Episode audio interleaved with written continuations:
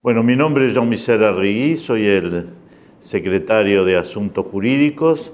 Ya llevo 25 años trabajando en la Organización de los Estados Americanos, soy uruguayo, profesor de Derecho Internacional Público, miembro del Institut de Droit Internacional. Hay unas charlas previas mías en esta misma biblioteca tan rica eh, que tiene Naciones Unidas, donde hago un raconto de la historia del sistema interamericano. Lo resumo brevemente, este sistema nace en el 1889 en una primera conferencia que tiene como objeto el crear instituciones y un marco normativo común para asegurar la paz entre los países americanos. Estos países eran originalmente 21, los países latinoamericanos más los Estados Unidos de América, y su gran esfuerzo fue en el campo de la solución pacífica de las controversias y paralelamente se dieron importantes desarrollos en el campo del derecho internacional privado. Estos esfuerzos venían casi desde el momento de la independencia y se fueron acentuando a medida de que se fueron creando los nuevos estados en el proceso de independencia y descolonización. Hoy, ¿cuál es la situación? Hoy ya no son 21 los estados, hoy son 35 los Estados miembros, han ingresado los nuevos países del Caribe anglosajón a medida que se fueron independizando entre los años 70 y 80. Y finalmente en el año 1990 también ingresó Canadá, que había participado originalmente del proceso de negociación y luego se había eh, apartado por otras razones. En el 1990, con la incorporación de Canadá, queda toda la región americana incluida dentro de la Organización de los Estados Americanos. Estos esfuerzos por conseguir la paz en la región fueron exitosos. El siglo XX no conoció, salvo la guerra del Chaco, guerras de invasión de un Estado sobre otro, como sí ocurrió en todas las otras regiones del planeta. Eso llevó a que en el ámbito de las relaciones interestatales todos los conflictos fueron resueltos o están siendo resueltos mediante algún medio de solución pacífica. Y algún medio de solución pacífica que tiene su origen en normas del sistema interamericano o en el trabajo de la Organización de los Estados Americanos. Y voy a dar dos ejemplos. En 1948, cuando se crea la OEA, también se aprueba el Tratado de Solución Pacífica de Controversias, el Pacto de Bogotá. El Pacto de Bogotá tiene como última instancia, en caso de que los estados no logren el acuerdo mediante otro medio de solución pacífica que están desarrollados en el pacto, el recurso a la Corte Internacional de Justicia de La Haya. Nunca se aprobó una propuesta mexicana y luego de Costa Rica de establecer una Corte americana Interamericana de Justicia. El recurso es ante la Corte Internacional de Justicia de La Haya. Y todos saben que a lo largo de estas dos últimas o tres últimas décadas, desde 1985 hasta la fecha, son numerosos los casos que ha conocido o que conoce actualmente la Corte Internacional de Justicia en virtud del Pacto de Bogotá.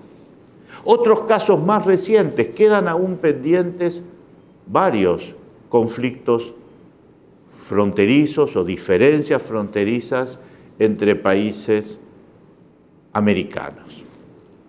Uno de ellos, tal vez el más recientemente encaminado hacia, o en vías de ser encaminado a la Corte Internacional de Justicia, es el diferendo fronterizo entre Guatemala y Belice.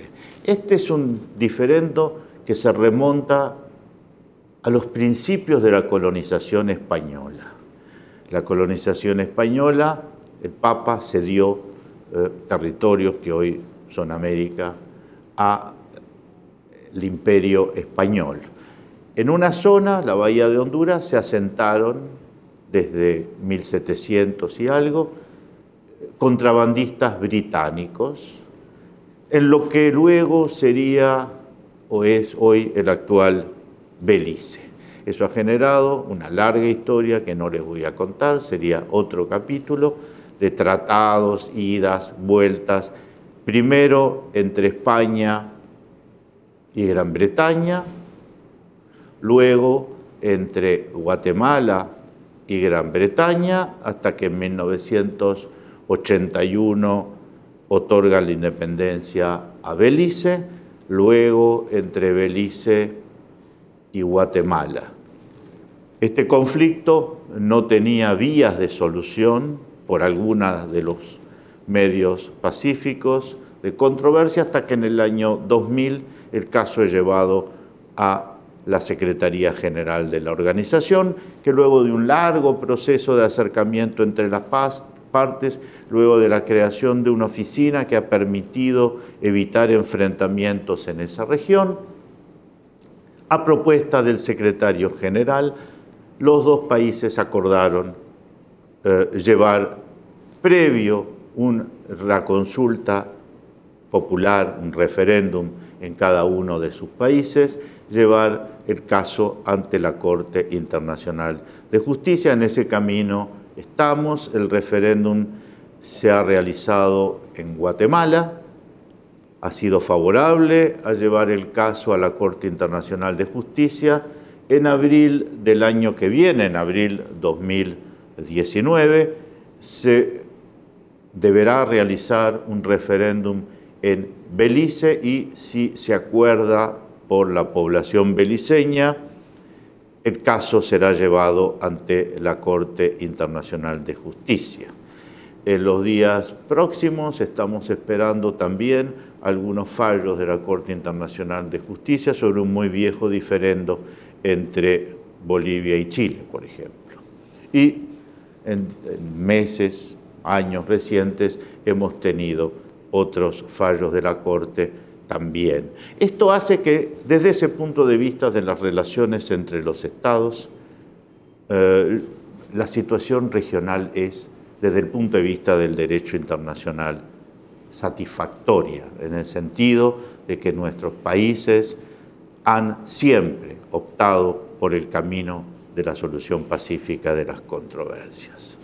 Los problemas que nos ocurren son, como en todas las regiones, fundamentalmente problemas de derecho interno, problemas aún persistentes de violación de los derechos humanos, problemas serios en cuanto a la institucionalidad democrática, y acá hago un paréntesis, en el sistema interamericano hemos sido pioneros en hacer que el tema de la democracia o del sistema de gobierno democrático deje de ser un tema de derecho interno para ser también un tema de derecho internacional. Es decir, hoy en el sistema interamericano, el hecho de que la organización regional se ocupe del orden jurídico interno de un Estado para que éste sea democrático, ya no viola el principio de no intervención en los asuntos internos. Al igual que la defensa de los derechos humanos, la defensa del orden democrático es hoy una obligación que todos los estados americanos. Pero luego hay otros temas también del orden jurídico internacional que preocupan al sistema regional y que lo obligan a tomar nuevas medidas desde el punto de vista de su normativa jurídica. Otro tema que hoy preocupa a todos nuestros países es el problema de la corrupción, como esta afecta la institucionalidad, como esta afecta la credibilidad de los sistemas, como esta afecta la economía de nuestros países. Ya en 1996, el sistema interamericano había sido el primero en elaborar una convención de derecho internacional, un tratado para combatir la corrupción. No fue fácil, no fue fácil porque acá también, como en materia de democracia, se decía por parte de muchos países que el tema del combate a la corrupción era un tema típicamente del orden jurídico interno. Tengan presente que cuando estamos hablando de corrupción, eh, los corrompidos son en la mayor parte de los casos funcionarios gubernamentales hasta llegar a las más altas autoridades del Estado. Por lo tanto, un tema de particular sensibilidad para el orden interno, jurídico y político de cualquiera de nuestros países. Sin embargo, se logró en 1996 que se adoptase la primera conferencia, luego seguida en otras regiones y luego en el plano universal en las Naciones Unidas. Esta convención y acá debo decir que yo personalmente me equivoqué. Yo pensé que iba a ser muy difícil obtener ratificaciones para esta convención. Me equivoqué. Esta convención ha sido hoy ratificada por todos los Estados miembros de la organización. Pero no solo eso, sino que en un caso raro que solo se había dado en materia de protección de los derechos humanos, los estados parte de la convención pidieron el establecimiento de un mecanismo para asegurar el buen cumplimiento de esta convención. Y fue así como en el año 2000 se elaboró el mecanismo de seguimiento de la Convención Interamericana contra la Corrupción, el MESISIC, que viene evaluando el cumplimiento de sus normas en los Estados miembros, pero sobre todo viene poniendo alarmas sobre la necesidad de desarrollar nuevas normativas, viene ofreciendo a los países un catálogo de leyes modelo para eh, la cooperación, para la aplicación, para el buen cumplimiento de las obligaciones contraídas en la Convención Americana contra la Corrupción. Sé que todo esto, me dirán, es cierto, no elimina la corrupción, sé que todo esto no elimina los problemas que tiene la democracia, pero sé que todo esto también los disminuye. Y voy a hablar, voy a dar dos ejemplos también en cada uno de estos dos casos. En materia de democracia, entre 1900 y 1990, en las Américas hubo 180 golpes militares de Estado, es decir, dos por año. Algunos países llegaban a tener más de dos por año. Entre 1990, que es cuando se adopta la primera norma en el sistema interamericano por la cual se sanciona a un Estado en el que se haya producido un golpe de Estado. Desde 1990 hasta la fecha, solo se han producido dos golpes de Estado de los clásicos, golpes de Estado militares. Es decir, que hemos pasado de dos por año a uno cada diez o más cada 10 o 15 años. Es un gran cambio, es un gran cambio. Ahora quedan, por supuesto, otros desafíos. Es difícil saber los golpes de Estado que no se dieron. Es fácil saber aquellos que se dieron, es difícil saber los que no se dieron. No necesito ser adivino para imaginar en muchos de nuestros países, sin estas normas, lo que hubiese ocurrido hace 50 años ante crisis que hemos vivido en algunos de nuestros países. La solución que se seguía hace 40, 50 años no es la que se ha seguido en los últimos 20 años. Y eso es un gran cambio. Queda, por supuesto, muchísimo por hacer. En materia de corrupción, lo mismo. Yo no sé si hay más o menos corrupción ahora que la que había antes. Eso es difícil de saber. Es siempre difícil de saber la corrupción que hay o la corrupción que no hay.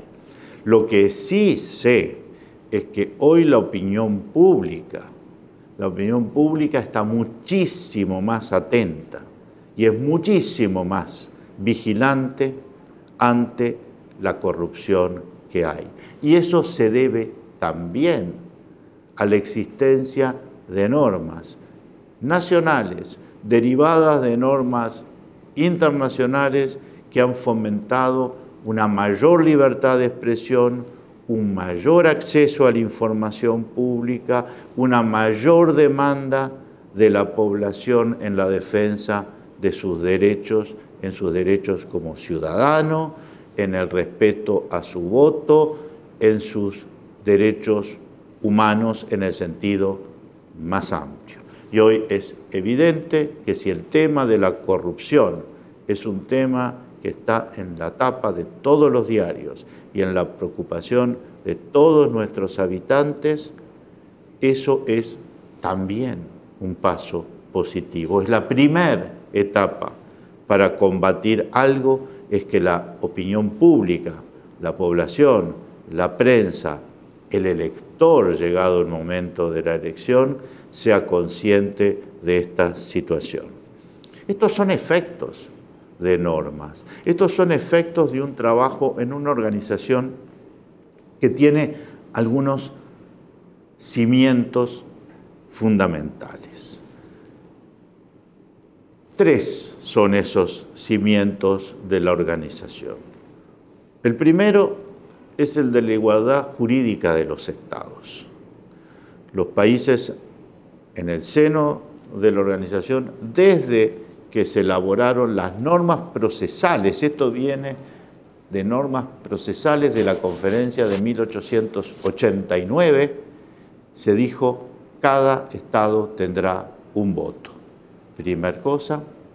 Y la segunda, toda decisión se toma por mayoría. No hay decisiones ni por unanimidad, ni hay decisiones que requieran el voto favorable de uno u otro u un grupo de estados. Toda decisión se toma por mayoría. Es decir, desde el más grande hasta el más chico, son todos iguales al momento de decidir. Pero esto es una ficción, es una ficción jurídica. Los estados en la realidad no son iguales. Pero para proteger esta ficción jurídica está el otro principio que es el principio de no intervención. Esto viene para proteger al más débil del más fuerte en el momento de tomar decisiones y que esta decisión sea libre. Pero una vez que se tomó, se acordó libremente en base al principio de igualdad jurídica de los estados, se acordó una norma conjunta, una norma en el marco del derecho internacional. El tercer principio regulador es el respeto al derecho internacional. Y cuando se cumple una norma de derecho internacional asumida en base al principio de igualdad jurídica de los estados, no funciona el principio de no intervención porque no hay nada que proteger de una violación del libre consentimiento del Estado más pequeño. Este estas son normas a tener muy en cuenta en momentos en que día a día el derecho internacional y el derecho interno, y muy particularmente en nuestra región, se mezclan en la vida cotidiana de las personas. Y esto me lleva a otros desarrollos que estamos haciendo y que son muy importantes en la vida cotidiana de la gente, que son aquellas normas que tienen que ver con la cooperación jurídica y acá es más normas de derecho internacional privado, aunque yo hoy personalmente sé que no le gusta a algunos doctrinarios, eh, me resulta cada vez más difícil delimitar entre derecho internacional público, derecho internacional privado, derecho internacional y derecho interno. Me parece que es cada vez más el respeto a un orden jurídico que hemos acordado todos en lo interno y en lo internacional. Pero eso lleva a la necesidad de fortalecer mecanismos de cooperación jurídica. Sé que estos no son tapa de los diarios, pero sé que estos afectan la vida cotidiana de las personas. Esto va desde la adopción internacional, desde la protección de los menores, desde las pensiones alimenticias y su cobro cuando los padres o uno de los padres emigra. Esto hace a todas las transacciones, esto hace a las telecomunicaciones, y acá quiero ser muy claro, si hay una rama del derecho que funciona bien, es el derecho internacional para sorpresa de muchos de los que me van a escuchar. Pero cada vez que ustedes ahora eh, reciben un mensaje, un email, un correo electrónico, hacen una llamada o ven televisión o un avión aterriza o compran un producto y ese producto eh, es importado o hacen una transacción, eso es derecho internacional funcionando. Y les puedo asegurar que funciona mucho mejor y con un nivel de cumplimiento mucho mayor que el derecho interno en buena parte de sus ramas, derecho penal, derecho civil, derecho eh, comercial. Eso me da esperanzas de que el derecho interamericano, que es el derecho que nos une a todos en esta región, pueda seguir desarrollándose y en armonía con el derecho nacional, como lo ha hecho en lo que fue su primer época, que era la relación entre los estados para evitar la guerra entre ellos, siga fortaleciendo ya las instituciones nacionales en temas que hacen a la vida cotidiana de las personas, estos temas de familia, estos temas de comercio, estos temas de consumidor. Hoy el consumidor ya no es más un consumidor local, el consumidor está haciendo contratos internacionales todos los días cuando desde su casa antes de viajar reserva una habitación en un hotel en otro país o reserva el mismo los pasajes en un avión o reserva un automóvil en otro país para turismo.